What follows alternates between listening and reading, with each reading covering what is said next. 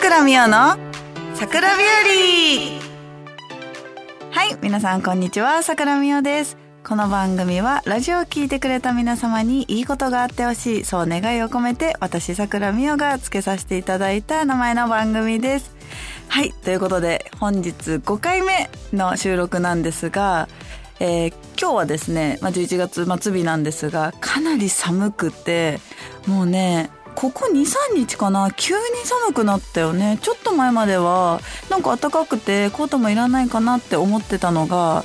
なんかね今は実は私ニットのセーターを着てるんですけど中にヒートテック2枚とプラスヒートテックのタイツを履いてるんだけど それでもねあまだやっぱちょっと寒いなっていうぐらい急に気温が下がったので皆さんも体調に気をつけてえっと、年末までですねちょっと忙しくなると思いますが頑張ってほしいなと思っております。はい。ということで番組では皆様からのメッセージを募集しています。メールの宛先はサイトの右上にあるメッセージボタンから送ってください。皆様からのお便りぜひお待ちしております。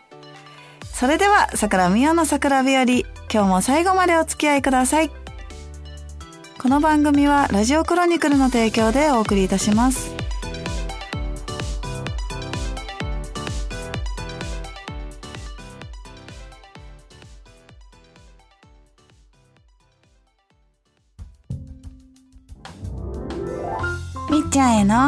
ラブレター。は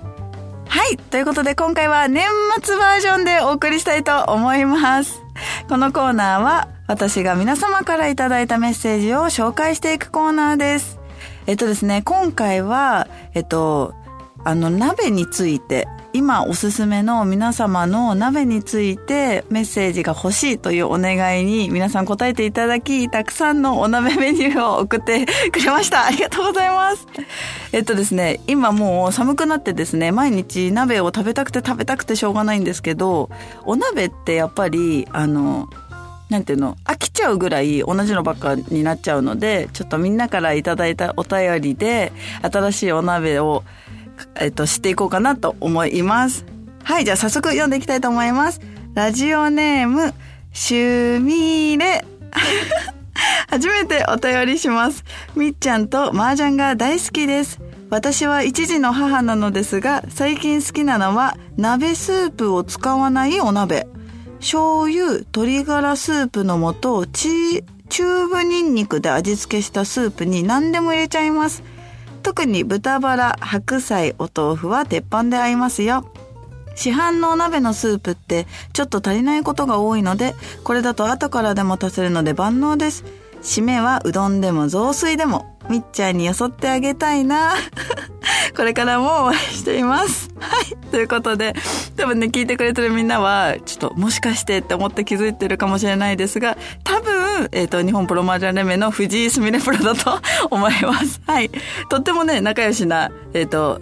お友達でもあり、お姉ちゃんでもあり、お母さんみたいなすみれなんですが、醤油、豚、鶏ガラスープの素、チューブニンニクって、なんかすごいさっぱりしてそう。とっても。で、なんか何入れても美味しそう。豚バラと白菜とお豆腐か、なんかニラとかも入れても美味しそうだし、あとね、ちょっとこれわかるんだけど、市販のお鍋スープってちょっと足りないことが多い。なんかさ、お鍋に、まあ、なんかこう、2人前3人前のお鍋に、3人前4人前用のスープを使っても全然足りなくて結果最後なんかちょっと薄めたりとかして味が薄い状態で食べちゃうからすごいこれはねなんかお家帰ったらすぐやりたいぐらい。今日の夜ご飯これにしたいぐらいちょっとほんといいと思う。醤油鶏ガラスープの素チューブニンニクを買って私は今日は帰りたいと思います。はいすみれありがとう。じゃあ次いきますね。ラジオネームまっつんつんはい、ワンツーありがとう。今回のテーマが、この冬食べたいおすすめの鍋ってことですが、圧倒的に水炊きですね。水炊きといっても奥が深くて、囲む人によって味が本当に変わります。へー。一番美味しく食べられて感動したのは、昔食べたタモリさんのレシピで作ったやつです。詳しいレシピは忘れてしまったので 非常に申し訳ないのですが、覚えてる範囲で、はい。豚と鶏肉を弱火でじっくりだし汁を取りつつアクをしっかり取ってその後野菜豆腐とか具材を投入。これ以上にないくらいむちゃんこうまいスープが出来上がってもはや最後の晩餐にふさわしいと思っても問題ないくらいうまいものが出来上がりました。ふむふむ。最後の締めはもちろん雑炊です。溶き卵を入れつつなんて書いてあるの？魚の粉？魚の粉？を入れれば言葉にならないくらい幸せがそこには詰まっていました。ぜひ試してくだされ。すっごい面白いんだけど、非常に申し訳ないのですが、えー、悔し、詳しいレシピは忘れてしまったので。忘れちゃったのね、マッツン。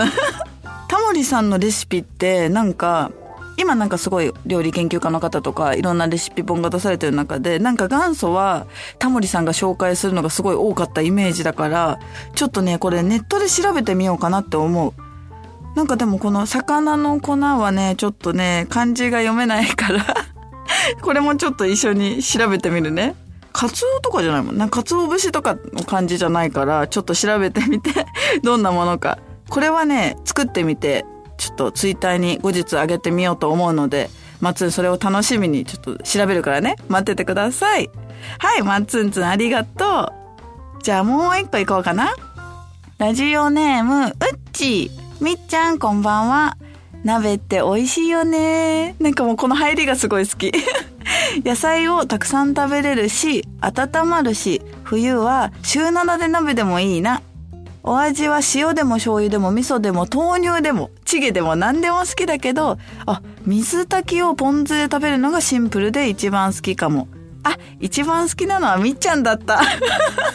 読んでる私が恥ずかしくなっちゃった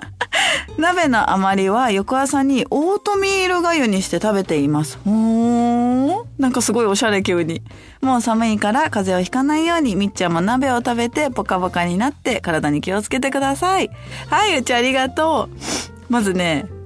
塩でも醤油でも味噌でも豆乳でもチゲでも全部美味しいんだよね。なんか鍋って。まあちょっと辛いのが苦手って人はちょっとキムチ鍋とかチゲ鍋はちょっとだけど、なんか基本的に何を入れても美味しいじゃない？で、なんかこうさ、ご当地鍋、例えば、うん、きりたんぽとか、まあ水炊きとかももともとは多分ご当地鍋なんだよね。博多？九州の方のお鍋のイメージが強いから、そういうのがねみんなね今東京で全部何でも食べれる時代だけどそう考えるとなんか何でも美味しいから結局みんなにおすすめの鍋を聞いてまた同じ鍋にしちゃわないようにちょっとね気をつけようと思ってるんだけどオートミールがゆにして食べますはすごくおしゃれ。なんか今オートミールがすごいなんか世の中で流行ってて、私も何回かね、買って挑戦し、作って挑戦してみてはいるんだけど、ダイエットにもいいっていうので、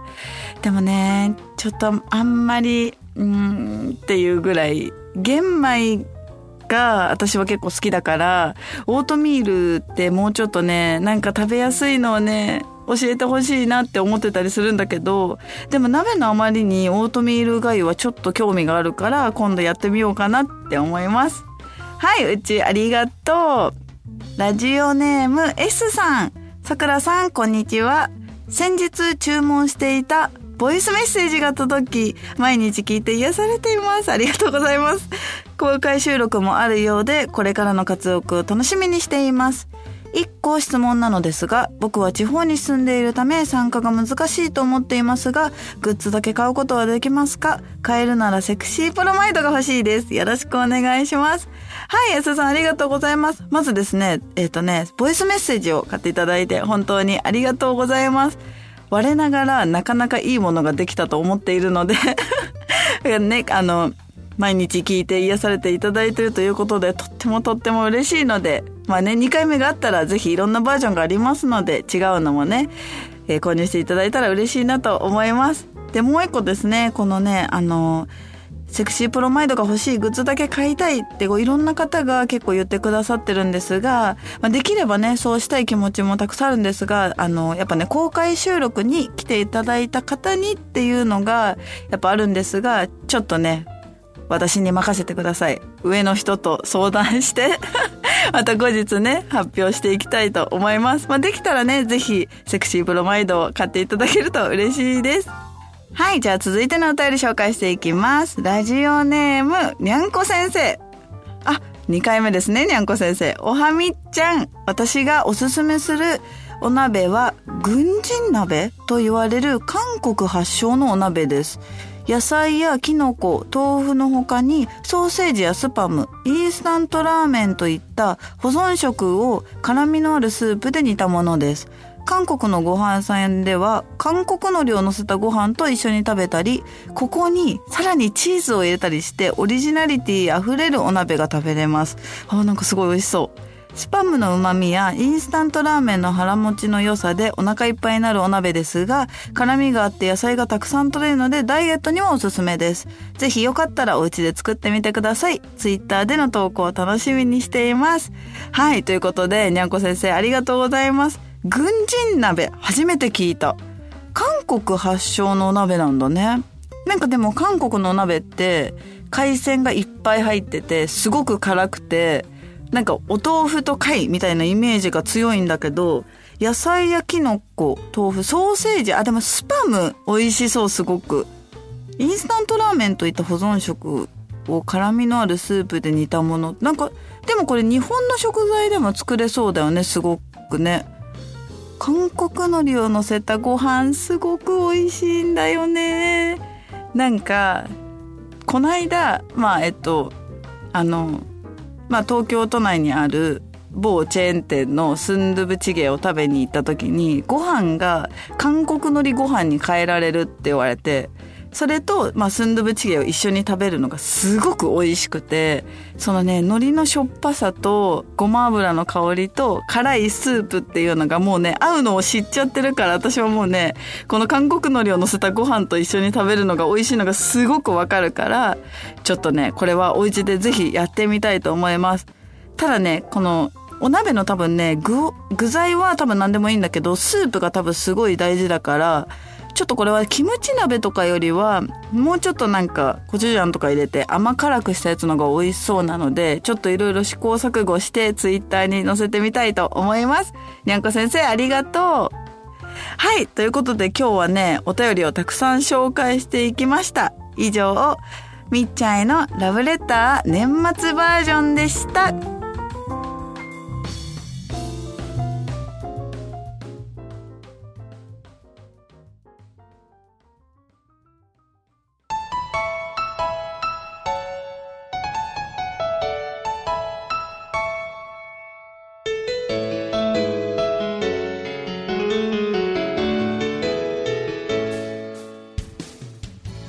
桜みよの桜日和そろそろエンディングのお時間です。はいということで今日は皆様からたくさんのおすすめ鍋を教えていただいたので私は今日からしばらくですね、まあ、2月半ばぐらいまでは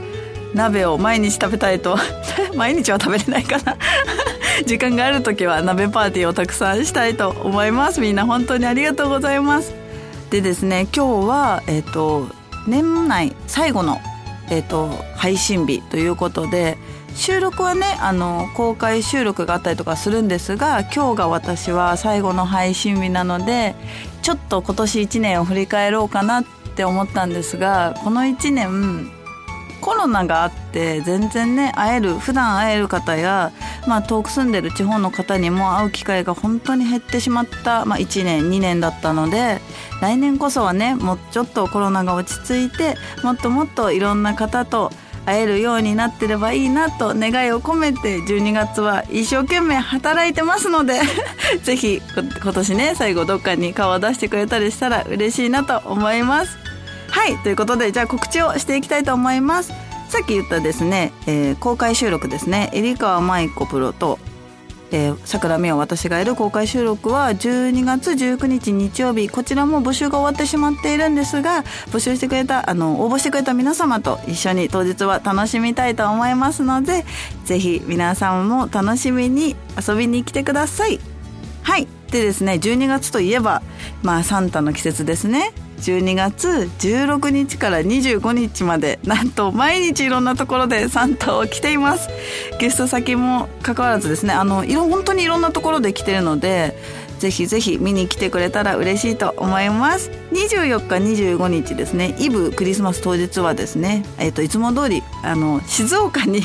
毎月行ってる静岡になんとクリスマスは行くことになりましたのでマージャンカフェビヨンドさんですね静岡静岡にあるマージャンカフェビヨンドさんにいらっしゃいますのでよかったら皆さん遊びに来てくれると嬉しいです。で最後もう一個すっごい大事な告知があります。12月28日火曜日ですね。日本プロマージャン連盟本部道場道場部夜からの部ですね。17時から23時まで年内最後の道場部のゲストがありますのでうちを納めにぜひ皆さんが遊びに来てくれることをお待ちしております。よろしくお願いいたします。はいそれでは桜美代の桜日和今日はここまでです。ここまでのお相手は美味しい鍋が食べたい桜美代がお送りしました。また次回お会いしましょう。バイバイ。この番組はラジオクロニクルの提供でお送りいたしました。